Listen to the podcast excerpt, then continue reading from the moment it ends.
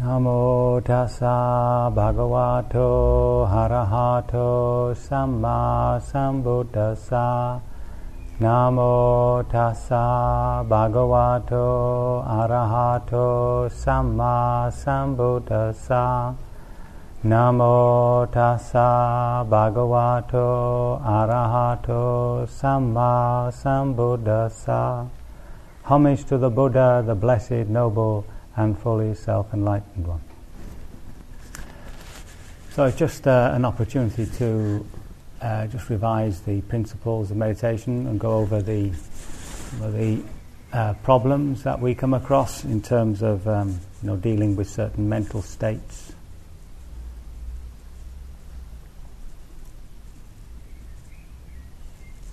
The, um, one of the core words of the Buddhist teachings is this uh, word dukkha,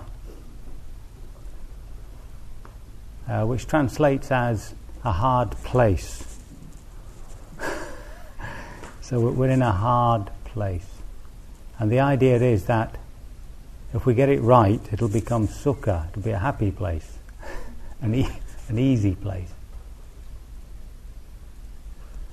And um, the process whereby we, we bring that about is um, a dual process, both of allowing old conditionings based on wrong understandings to exhaust themselves and developing new conditionings.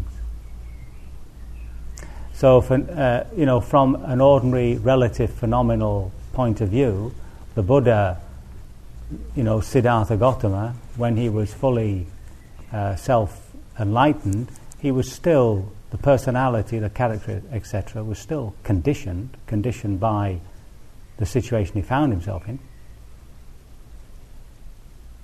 But according to him, he was always happy. happy or calm, equanimous. The world argues with me, I don't argue with the world. Now, if we investigate how we create these conditionings, then hopefully we can sort of go back on that process. One of the um, one of the things we do, isn't it, is to use our intellect and our imagination to create within ourselves and to develop within ourselves a particular conditioning. So, if, for instance, we have already a disposition within us which is anxious, then through our thoughts and, and through our imaginings, we'll create an anxious world around us. We'll worry, worry about this, worry about that.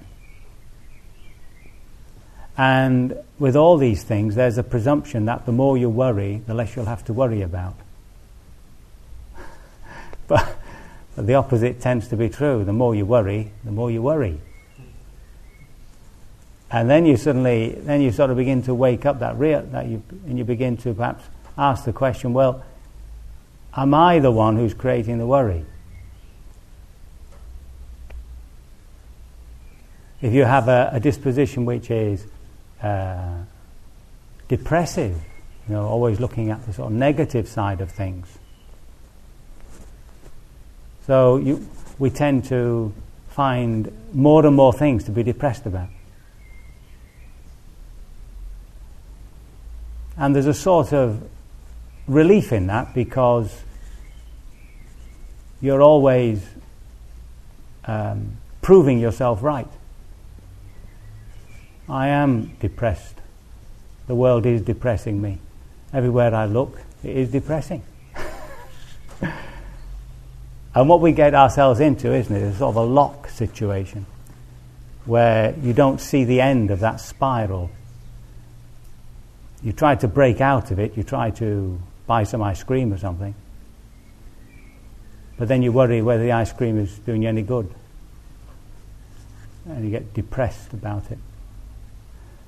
So, when we realize that it's thought which is actually creating the world for us, thought. thought and imaginings. Yeah? Information comes in and we play with it inside the mind, as it were. And we play with it from a particular disposition, of a particular position that we've taken in life. And then we project it, we deposit it on the world. And the world, funnily enough, mirrors it back to us. So if you go around feeling depressed, looking depressed, everybody else around you gets depressed. and if they don't want to get depressed, they don't want to see you. So you end up getting more depressed. Because now the world is truly depressing.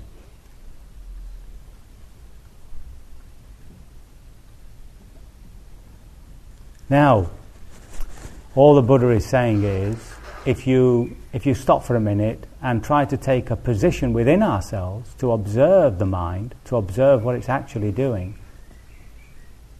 then we'll come very quickly to understand that all we have to do is stop this form of indulgence. And that's really, you know, the training of vipassana. So we're discovering a place in ourselves, rediscovering a place in ourselves, and constantly trying to re establish it, a place where we can uh, observe what's going on. And we start with placing the attention on the body itself because that's the most obvious. You can, you can sense the body, you can feel the body. It's, it's not that difficult to get in contact with it. And one of the main reasons for doing that is to try and um, release this intelligence, try to sort of draw it out of its confusion with thought. That's the first thing. You see? This, this intelligence we have, this intuitive intelligence, generally speaking, finds itself, com- defines itself as, as thought, as imagining. I think, therefore I am. That sort of statement. But when we take this position of, in ourselves of the observer, of um, this observation post, we can see that we can actually see the images in the mind. They can become very clear to us. Thoughts are, thoughts are often too quick for us, and we wake up after a sequence of thoughts and then reflect on it as some form of thinking or worrying or whatever. But um, in some good states of concentration, when the mind is really steady, when this attention is really clarified, you might even see a thought passing in front of you like a neon sign. And these sorts of experiences um, are telling us that there is something, as it were, prior to or beyond the thinking process. When we go into emotions, see, normally or often we find ourselves hijacked by a particular mental state. Suddenly you're angry, you know, suddenly you're anxious, whatever. But when you actually sit like this and find that observation post, see, when a mental state arises, you can, as it were, feel it as an object. You can investigate it as if it were something you had in your hands a piece of putty, a dough. You can actually begin to investigate the feelings, the sensations that we would normally call anger or depression or anxiety. So you're becoming intimate with your psychic life in a way that you wouldn't normally be. Normally, in uh, say the ordinary person, would make a distinction between that knowing and what they're experiencing. They are what they feel. They are what they what they're experiencing. They are their thoughts. They are the body. If the body hurts, it's you know it's me. It's me that's hurting. But here, by taking that observation post, when we find pain in the body, discomfort in the knee, whatever, it becomes an object. We've distanced ourselves from it. That's our first position, as it were. As soon as you do that, as soon as we make any of this stuff an object, whether it's the thoughts or imaginings, emotions, feelings, sensations, we've created a very different relationship to it.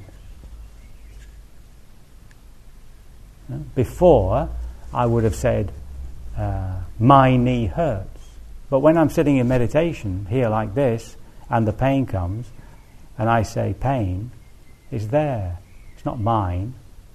There's a sort of break in my relationship with it. And I can begin to see it as just sensation. When I can begin to distance myself from these things like this, I become aware of this other relationship that I've had, which at the moment I'm not indulging. And here we're coming to this second noble truth. So the first one is that there is this unsatisfactoriness or suffering that we've created. And the second one is the role of desire. Now, I have to be careful with this English word desire because it's not quite, doesn't hit the nail on the head. It's really um, a relationship we have with the world where we're constantly trying to be happy with it. We're constantly trying to find a way of being in the world which makes us happy, so that this happiness is dependent on the world. When I say the world here, I mean on what we experience. What we experience. Eh? So, how does that manifest within us? Well, whenever I get something pleasant, a pleasant feeling in the body, say a nice joy comes up or a, or a calmness, I immediately want to disappear into it, absorb into it. I mean, I want to indulge it, I want to maintain it there. Sometimes we're sitting here and finally we can say we've got some sort of steady attention and, and we feel that, you know, we're calm and peaceful and we're really watching, see? And then somebody comes in and bangs the door or sneezes in, into the back of our necks, you see. And all hell's let loose inside. You want to, you want to kill somebody. and, that, and what that shows us is that we've entered into this beautiful space and unwittingly we've tried to hold it, we've tried to contain it, we've tried to not let it move. See? And in, and in that way, whether we like it or not, we find ourselves in conflict with the world. So when somebody sneezes, you know, we, we, feel, we feel irritated by it.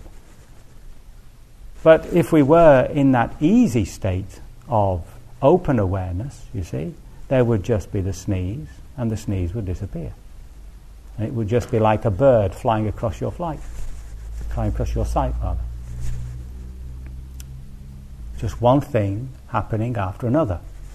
See? Now, when we are maintaining that, we'll also see that whenever something unpleasant arises, there's always this resistance to it. You, know, you, just don't, you just don't want that. And that resistance is a relationship of wanting to get rid of, destroy, annihilate anything which I am experiencing as undermining my comfort, undermining my, my particular state. So again, I find myself in conflict. I'm always in conflict with what's happening. Either I'm trying to hold on to something and stop something entering into that experience because this is the way I want to be, or I'm trying to get rid of something which I find upsetting. It's exhausting, isn't it? and if, of course, this pain or whatever that comes up begins to, you know, get a bit too much for me, then the anxiety comes, the fear comes. So those are your, those are our three basic positions in the world. We're either holding on to something, we're either being greedy, um, we're either um, trying to maintain a particular situation, or we're trying to get rid of it. We're trying to get rid of a situation. And if that situation is too much for us, we run for it. That's it. That's it. If, if we observe ourselves, we constantly, even if you're, even if you're just sitting watching a TV, you know, you, if you watch yourself, you're constantly shifting your, your position, moving around the, the armchair. You don't get, get back a bit. you just can't maintain any place which is slightly uncomfortable.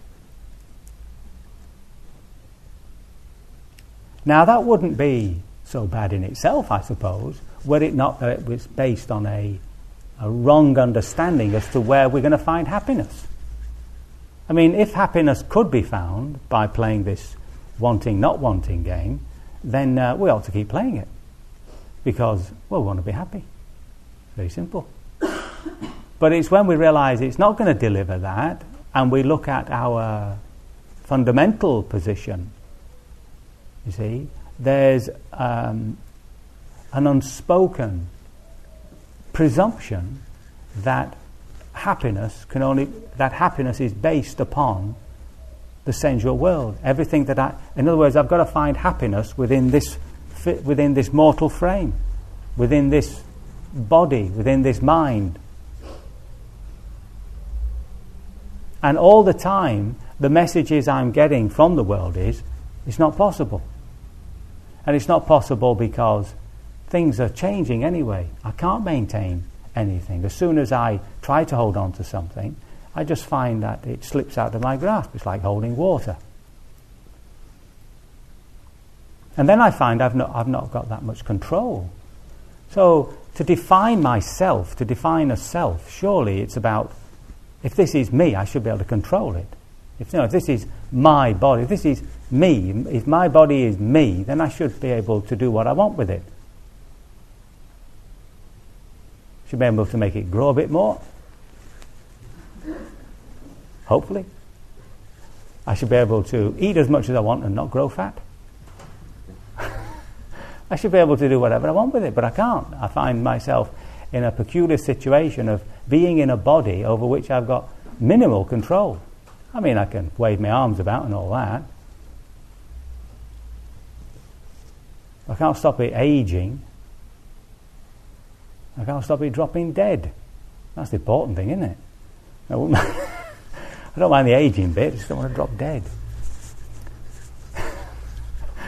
I don't mind. I don't mind the body as it is. It's great. I just don't want it to fall ill.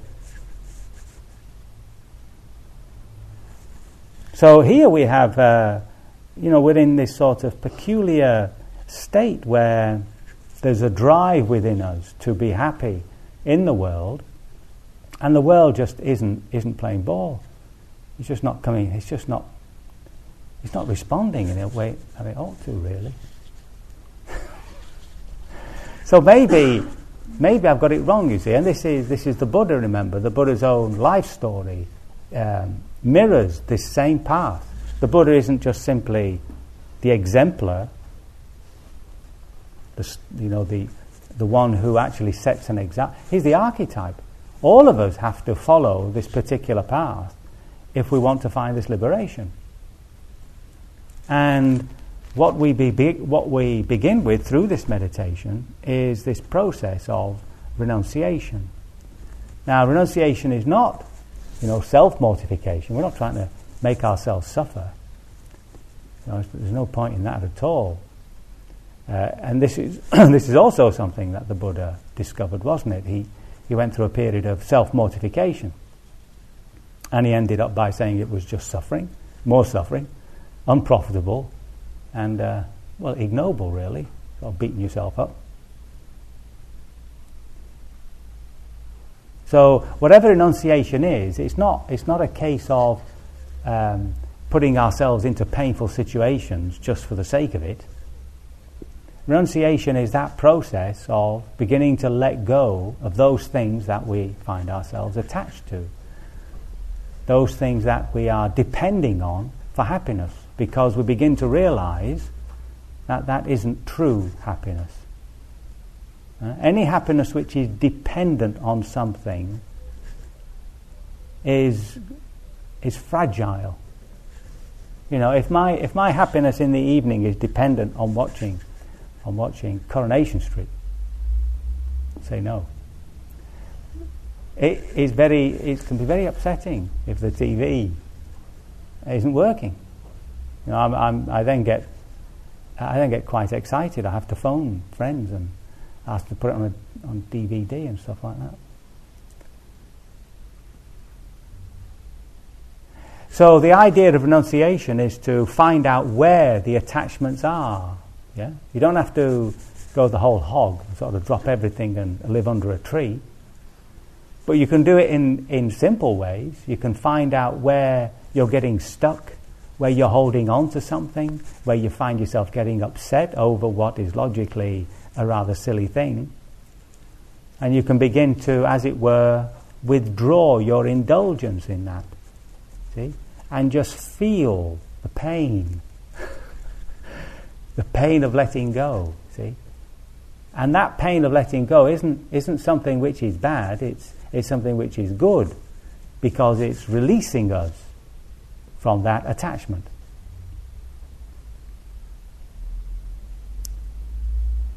That process of experiencing the pain of release is uh, kernel to, the, to spiritual growth, you see, because what is it, what is it that we're releasing?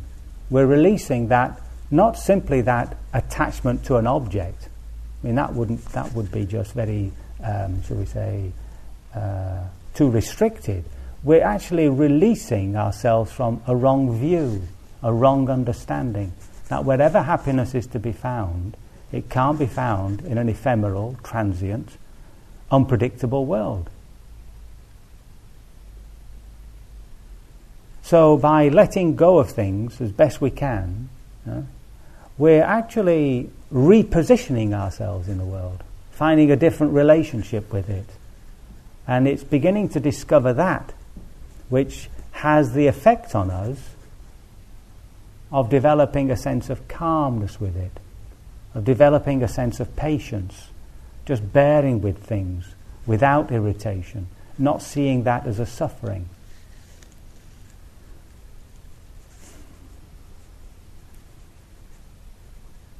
Now, that's really one of the main things that we're learning when we sit in this meditation posture. Finding that observation post within us, we've already discovered a transcendent position. What we mean here by transcendent is that it is no longer involved or drawn into any confusion with, any identity with, any possession of whatever is being experienced. So, at a very simple level, if I'm sitting here and pain comes to my knee, see, in normal daily life, I'd say, my knee's hurting, and I would try and do something about it.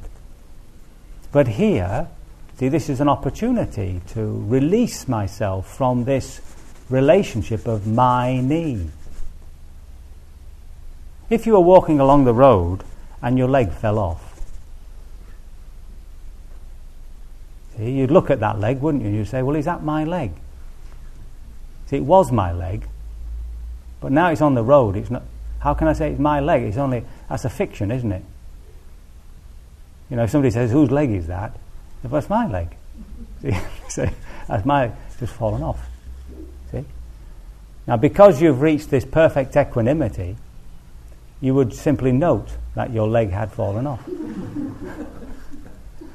and then you would hop merrily into Costa's for a coffee. It would be, it would be of little concern. But that's not what would happen, really, would it? I mean, one would be in a state of shock. And that's, that's really the, uh, the problem with this identity. If it's me, if it's me we're talking about, then I lose a piece of me. That goes deep. See? That's why that's why anything which happens to the body, we might be glib about it. We might say, oh, you know, it's only the body and all that. But when something serious moves in the body, then you come across this huge fear, this shock, and that's the measure of our delusion about who we are. But it doesn't take that much reflection to realize that we can't be the body, even on a simple level of, uh, you know, like, well, what, have you any idea what's going on in your liver at the moment? Do you know where it is? Do you experience your toenails growing? Do you lose a part of yourself when you cut them off? See? So it, just reflecting on the body as body, as an actual, uh, you know, just a, a physical piece of me- a, a, mechanism, an organism, uh, you begin to realize actually you don't know it. We can't even see our own faces, for heaven's sake. Mean, when you look in the mirror, you think everybody sees you that way. but actually, have you done the double mirror thing? It comes as a shock. You never thought your ear was that big. have you done that? Get two mirrors and look into the one that's looking into the mirror that's catching your face. And that's how people see you. It's always the other way around.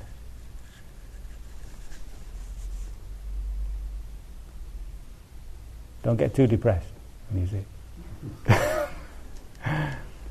even when you see yourself in the mirror, even in that way, it's only a representation. You can't, we can't see our own face as we can see other people's faces.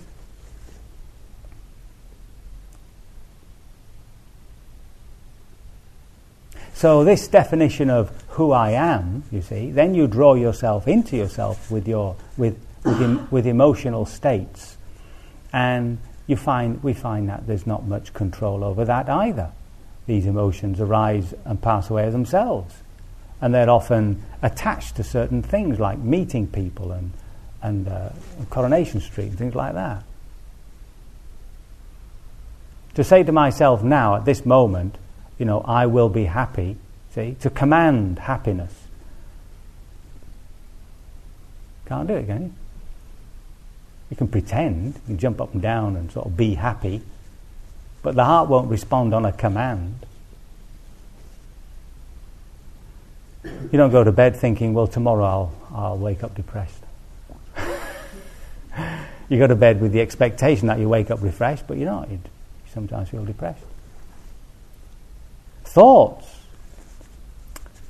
There we seem to have some sort of uh, ability to guide our thoughts, to, to put our thoughts in a particular way and, and guide them, as it were. But often it's the thoughts that overtake us. We find ourselves uh, dominated, compulsive thinking. We can't escape the little boxes that we've, that we've created for ourselves. So, what the meditation is trying to make us do is to form a different relationship with this. And what we find to our um, joy is that actually we don't have to do anything. We don't have to change anything of the conditioning that we have. And this is quite a relief.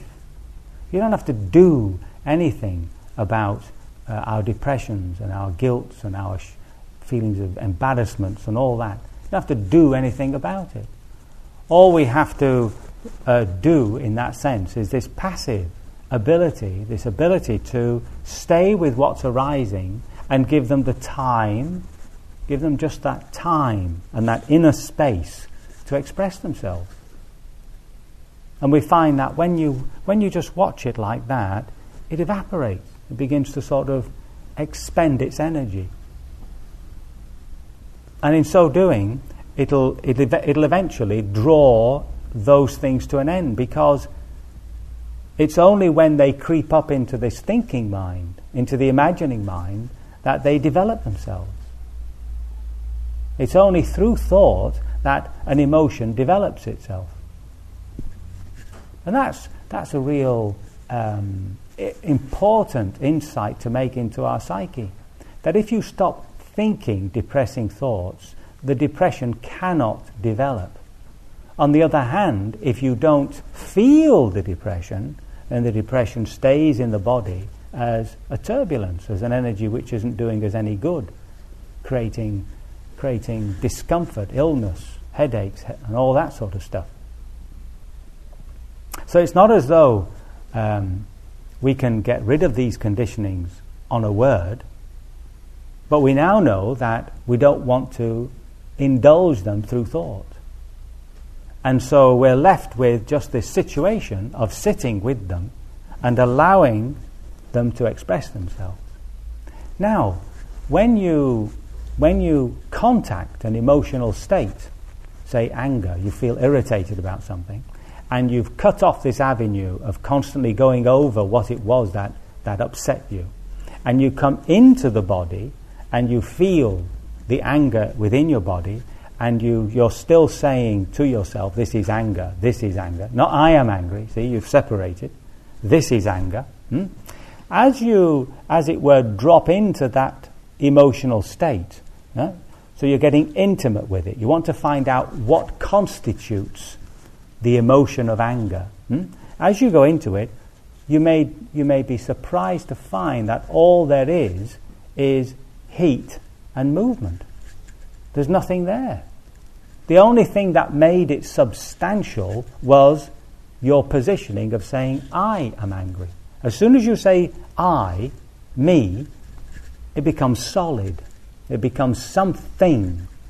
Whereas when you experience it as just an emotional state, as just a sensation state, you find there's absolutely there's nothing there. And eventually it'll that, that little flowering of anger begins to just fade away. It fades out. Now it's not as though that's the end of it because there are these deeper dispositions which, uh, you know, take their own time to, to purify. And that purification of the heart, shall we say, goes on automatically as soon as you're in this position of observing, of feeling, of experiencing. That's automatic. You don't have to work at it, you don't have to do anything. And to maintain that objectivity, to maintain that position where you're not going to identify with this stuff, you're not concerned with the therapy of it. As soon as you do that, you become your own therapist. And that's always a danger, isn't it? Because it's, it's the deluded trying to fix the deluded. So abandon that as absolutely hopeless. Instead, you see, the Buddha says, don't worry about that. Just let, let, that, ex- let that burn itself out. We don't have to worry about that. That'll happen naturally. What we need to do is to correct our relationship to it. And he points that he points to these three positions. So the first one is this impermanence. So we begin to see that this solid thing that we used to call depression, anxiety, and all that is actually nothing but a just a, um, an amorphous blob of, of sensations. there's actually nothing there. Huh? There's, no, there's no substance to it. Hmm? And you begin to see that clearly when you experience it just as a rising and passing away of sensations heat, pressure, and so on. And by doing that, you come to the second understanding that if that's so, then there's no substance to it. Right? It's, it is insubstantial. It has no entity of itself. It's not an integer. It doesn't have any, any being. It doesn't have any existence. Hmm? It's just energy. And in fact, it's, uh, I tend to look upon my own emotional life as, as just weather patterns. I mean, what's a storm? You know, it's just a, uh, you know, uh, a couple of clouds coming over and a couple of couple of bangs and flashes, and then, then, it, moves, then it moves on. It, it, it just blows itself out. Yeah?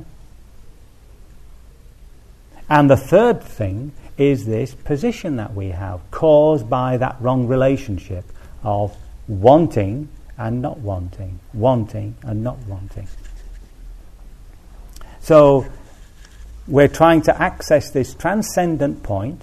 We're at the apex of a triangle and we're looking down upon what is happening, as it were, beneath us. And on one side, we're getting all those things that we've defined as pleasurable, and on the other side as unpleasurable. Hmm? Just along a continuum. And that's your baseline. That's how we, that's, that's the given of human life. You can't, you can't not be alive and not know that things are pleasant or unpleasant. That's never the problem. Things are always going to be pleasant or unpleasant. Then you get this line that runs parallel to it, which is our reaction to it, which is wanting what is pleasant, not wanting what is unpleasant. Hmm? And, that, and that reaction to it is causing the conflict. And when that reaction passes, there is only the pleasant and the unpleasant. And having, having abstracted ourselves, having uprooted ourselves from an identity with the pleasant and unpleasant, we find ourselves in this transcendent position, you see, where there is just experience. So the Buddha, when he died of, um, of a stomach disease, uh, even right towards the end, you see, he's asking, is, are there any more questions? I mean, the man's dying. He's, he's got gastroenteritis. And he's lying there, and he knows he's dying. He knows he's dying, and he says, is there any more questions before I go? Yeah. And then just before he goes, he gives that salutary command. He says, all compounded things are transient. You know, work diligently for your, in, for your liberation. And then he dies peacefully. What will be our last words? Why me? Why not you?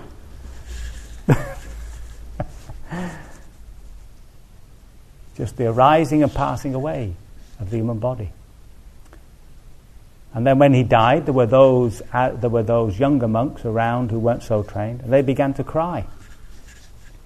See? And the elderly monks and the monks who were more advanced said, What are you crying for? Didn't you know that everything arises and passes away? and their attachment to the Buddha, you see, was based upon that wrong view. So that's all we're doing, in a sense, through our meditation, is discovering a new relationship with the world. And the core practice of just being able to turn inward and to this introspection, just to be able to observe ourselves, you see. So, this intelligence that we have, this intuitive intelligence, um, it just begins to understand. And that understanding then begins to change our attitudes. And that attitude then begins to express itself in the way we speak, what we do, how we act, and, and through our livelihoods. And that's how this thing flows, system, you know, goes through, it's a systemic effect on our lives. So that's the that's what you might say the the, uh, the more passive, the more other the, the more passive side of the practice. The active side is what we'll come to this afternoon, which is of course developing uh, the beautiful mind yeah? developing love, compassion, joy, peacefulness, and then through that to move into the world. You see?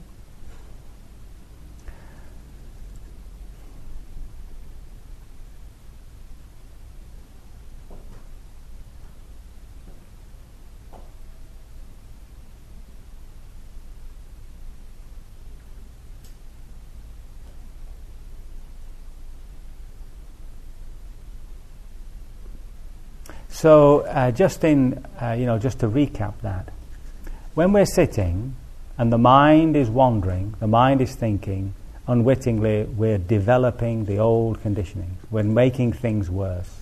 So we've got to be really right there with it as soon as we wake up, and we have to acknowledge what the mind is doing.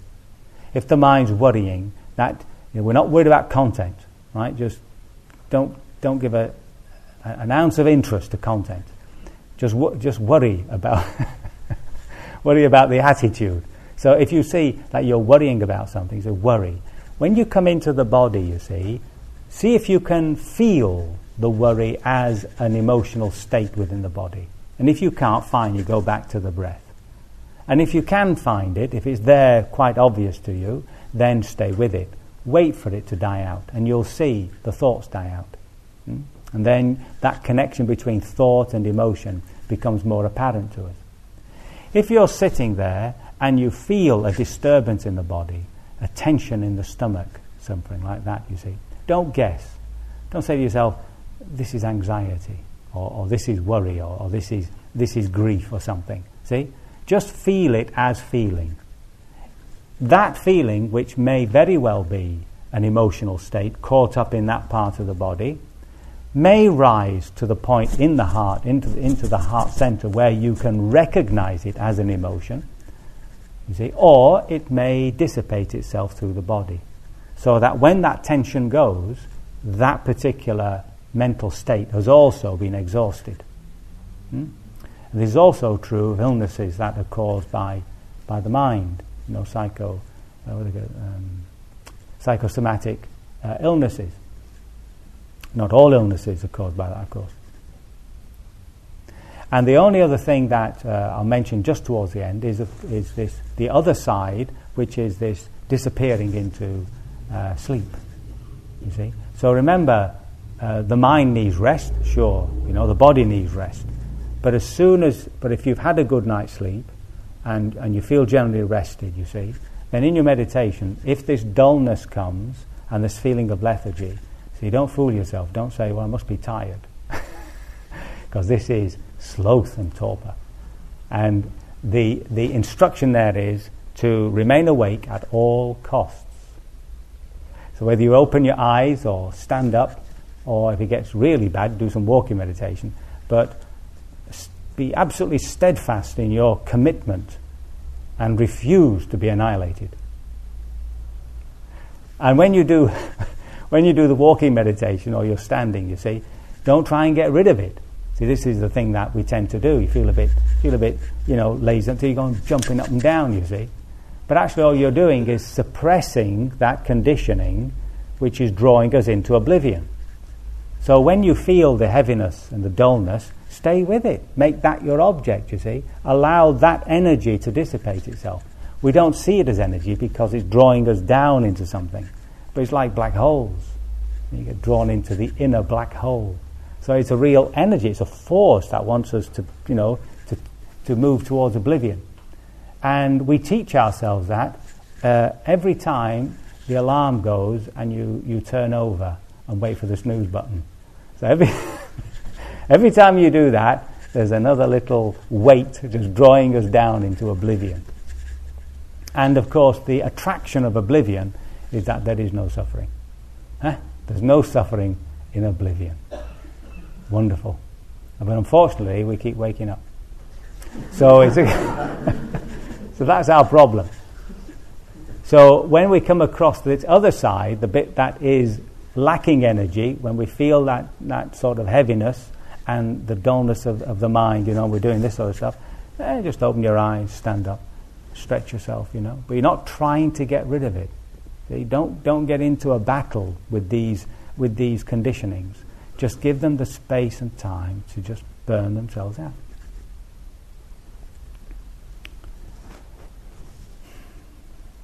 So I can only hope my words have been of some assistance. May you be liberated from all suffering sooner rather than later.